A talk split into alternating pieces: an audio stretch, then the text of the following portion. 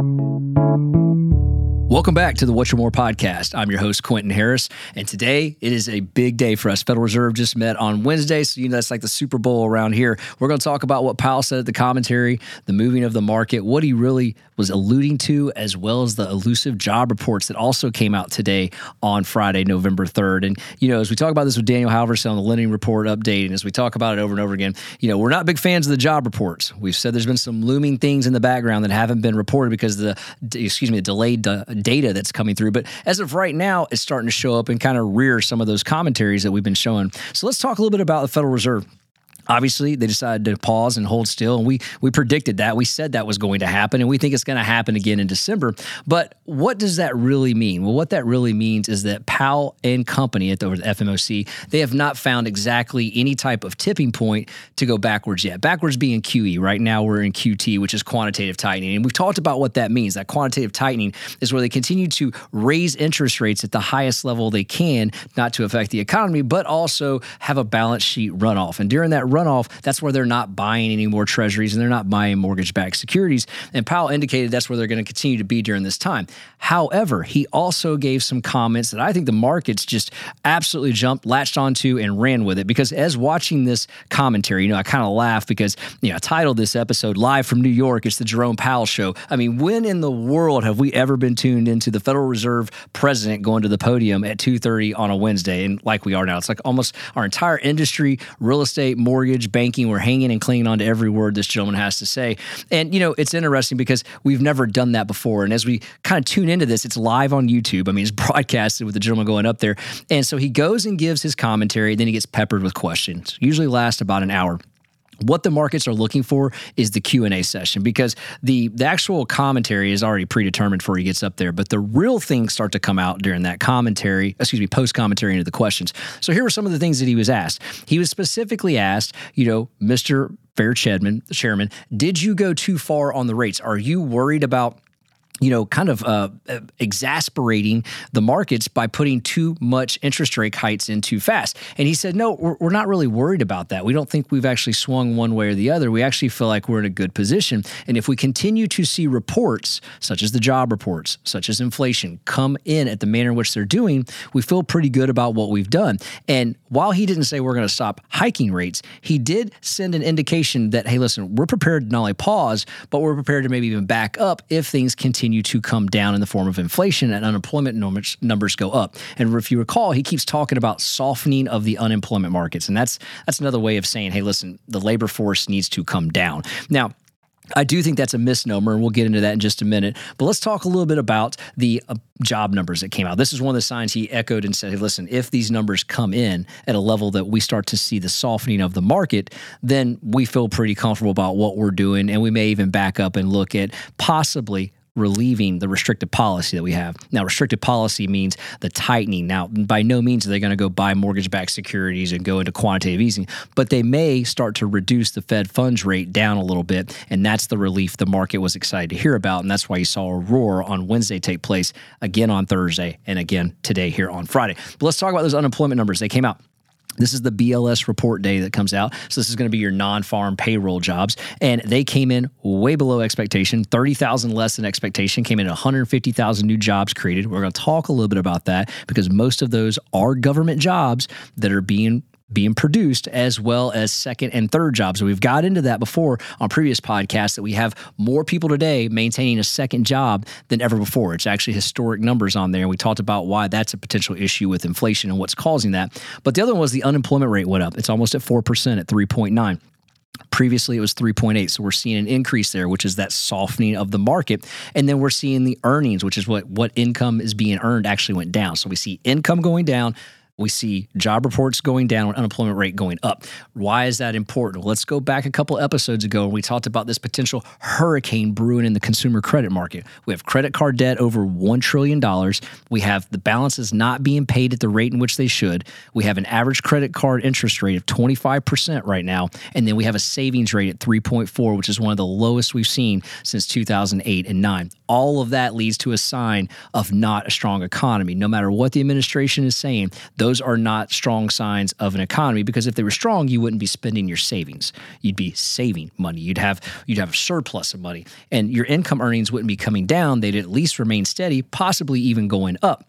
And then finally, your credit card debt wouldn't accelerate at the level in which it's done. Over the past 18 months, it's gone up 28% on the balances. That's significant to take us over $1 trillion, which is a number that we haven't hit as an American society before. But let's talk a little bit about these numbers here on the non farm payroll and, and why I want to break that down so much. Because as I pull up the numbers here, you know the what's interesting is that we've had a um, we've had 55,000 government jobs created on that number 55,000 government jobs. Now, what's interesting about that is those are traditionally not high pay income jobs. They're typically entry level, which is lower paying, and the government also pays lower than most entry level positions in other jobs.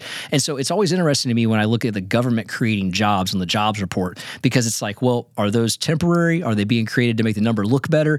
Is the administration doing this so they can come out and say, look how many jobs we've created? But on the backside of that, 35,000 manufacturing jobs were lost. But why is that important? Because I think there's this big misnomer about if we have, and this is what I don't agree with Powell. Powell says we need a softening of the labor market.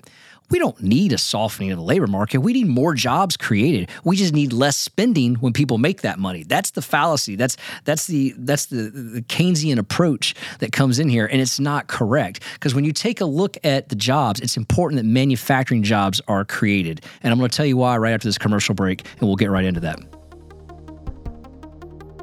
I've been in the lending business for 20 years. I've seen many different lenders. During those 20 years, I recognized there's a difference between being an originator and an advisor. The team at Bank of England is full of advisors. They take their time to understand your needs, they take the time to structure a mortgage for you and your family. And I cannot recommend them enough. If you're in the market to purchase a home, maybe it's a second home, maybe it's an investment property, or you're looking to refinance your current property that you live in, take a minute to work with the advisors at Bank of England Mortgage. They're a nationwide lender, and you can find your local branch at boemortgage.com because it's more than loans, it's people.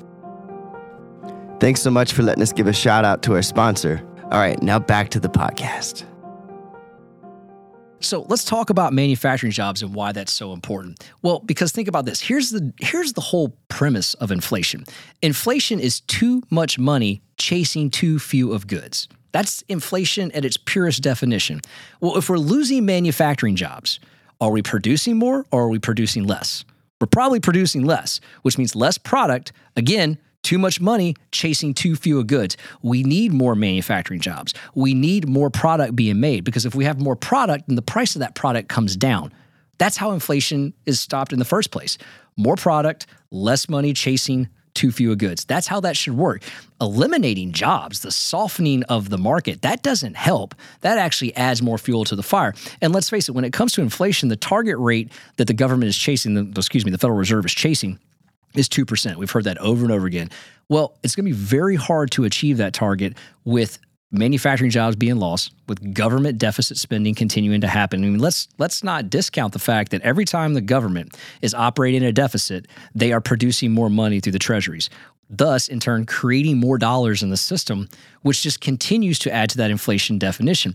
The, federal government is absolutely undermining the Federal Reserve's policy right now, and that cannot be denied. Also, let's keep in mind at the current federal funds interest rate, that is the rate in which we pay interest on the national debt. In the last episode, we discussed currently, right now, we are paying $659 billion in interest on the national debt, which continues to keep going up. And as it continues to keep going up, that interest payment is only to get bigger. And it's forecasted over the next two years, that will become the number one expense for the federal government. Right now, it's the Department of Defense.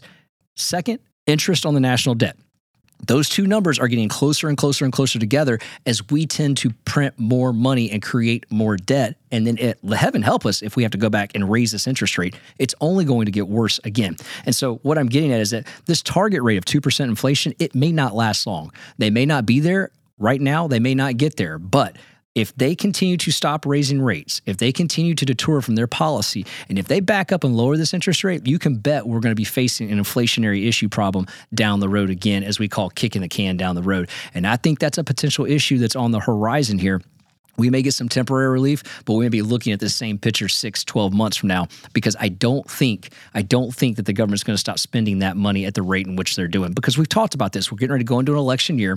You have no politician that wants to stand up and say, hey, we need to raise taxes. We need to get rid of certain benefits. We need to slim down Social Security. No one wants to say that. And I, I don't blame. I wouldn't want to say it either if I was running on a, on a podium or a platform. But the reality is, some of those things are going to have to happen in order for that national debt to detour. I mean, we keep issuing treasuries and we don't have the money to make that payment. That's why we were downgraded. That's why the U.S. Treasuries and the credit were downgraded from a AAA to a double A minus. You know, that's because the people out there in Moody's that are doing the rating system, they know we don't have the money to make those payments. Are we making those payments? Yes, but we don't have the money to make it. That's why we keep issuing debt. So the reality is, if you're robbing Peter to pay Paul, eventually that's going to catch up with you. And I think that is a major credit storm, not only on the consumer side, but on the United States side, brewing in the background. And I think those are issues that are going to show up over the next six to 12 months. And while we may be seeing some relief now, and thank goodness it's here. I know we all need it. Yeah, I think it's only temporary lived, and I think it's a matter of time before we get back into a restrictive policy, maybe six, 12 months from now, um, going into 2025, to where we see the Federal Reserve tighten things back up. So, with that being said, the final thing he was talked about on here that I thought was interesting was are you concerned with the banking system like many people are? Are you concerned with what happened with SVB happening with other regional banks outside the country, or excuse me, outside around the country? And he said, absolutely not. He said, I think we're beyond that. We're done. There's nothing to worry about there. We've handled that. It's moved on. Again, I'm not so sure about that either because I think the solvency of some of these banks is not as sound as what we're being told. And I also think anytime we put pressure on the banking system by giving large interest rates on short term treasuries and large interest rates on money markets, you see money move out of the banking system and back into the money market system, which then reinvest that money back into the treasuries. It's literally like it's literally like its own Ponzi scheme. You take away from the people that you're trying to keep it to and you put it back into the United States government. And every time those rates are higher than what a traditional bank checking account can offer. That's what we're going to continue to see happen, which continues to put pressure on the banking system. And let's keep in mind who's the largest bank in the United States? JP Morgan Chase. Who runs that? Jamie Dimon. No one has more information about the banking system. No one has more information about the credit card system in the United States than Jamie Dimon. And there's two things that we know Jamie Dimon has done over the course of really the last 2 weeks plus 6 months is this. He has said a hurricane is coming in the consumer credit market. Why? Delinquencies are up, credit cards are up, and they're not being paid. And if you think about this, what's the recourse on a credit card if you don't pay it? You can't repossess the goods that people bought. You can't go get the food that they got on their table or the clothes that they're wearing. It's a delinquency rate that doesn't get recaptured. It'll damage your credit, but it doesn't get recaptured, not like a house or a car. He knows that. He said a hurricane's brewing in that market. And then two weeks ago, what did he do? He liquidated 153 million stock share of JP Morgan Chase at its lowest stock point in 52 weeks. He's never done that. He's never turned in his stock for capital at all. And that's probably one guy that doesn't need the capital. He does it at what was near a 52 week low. Something to pay attention to. I think those are warning signs. That's those things we keep talking about that we feel are signs in the economy of issues starting to come. So we're going to continue to follow that. We'll continue to bring you up to date on that. If you like what you're hearing, and you want to find some of these charts, some of these diagrams and numbers we're talking about, check us out on our YouTube channel at What's Your One More with the number one. Subscribe. We'll continue to put more stuff out there and follow us on our socials at What's Your One More with the number one. Till next time, we'll see you guys on the next episode of What's Your One More. I got one more shot, I'm gonna make it. One more chance, I'm gonna take it. I meant it when I said it, now it's time for me to do it. I got one life to live, so I put all into it, yeah.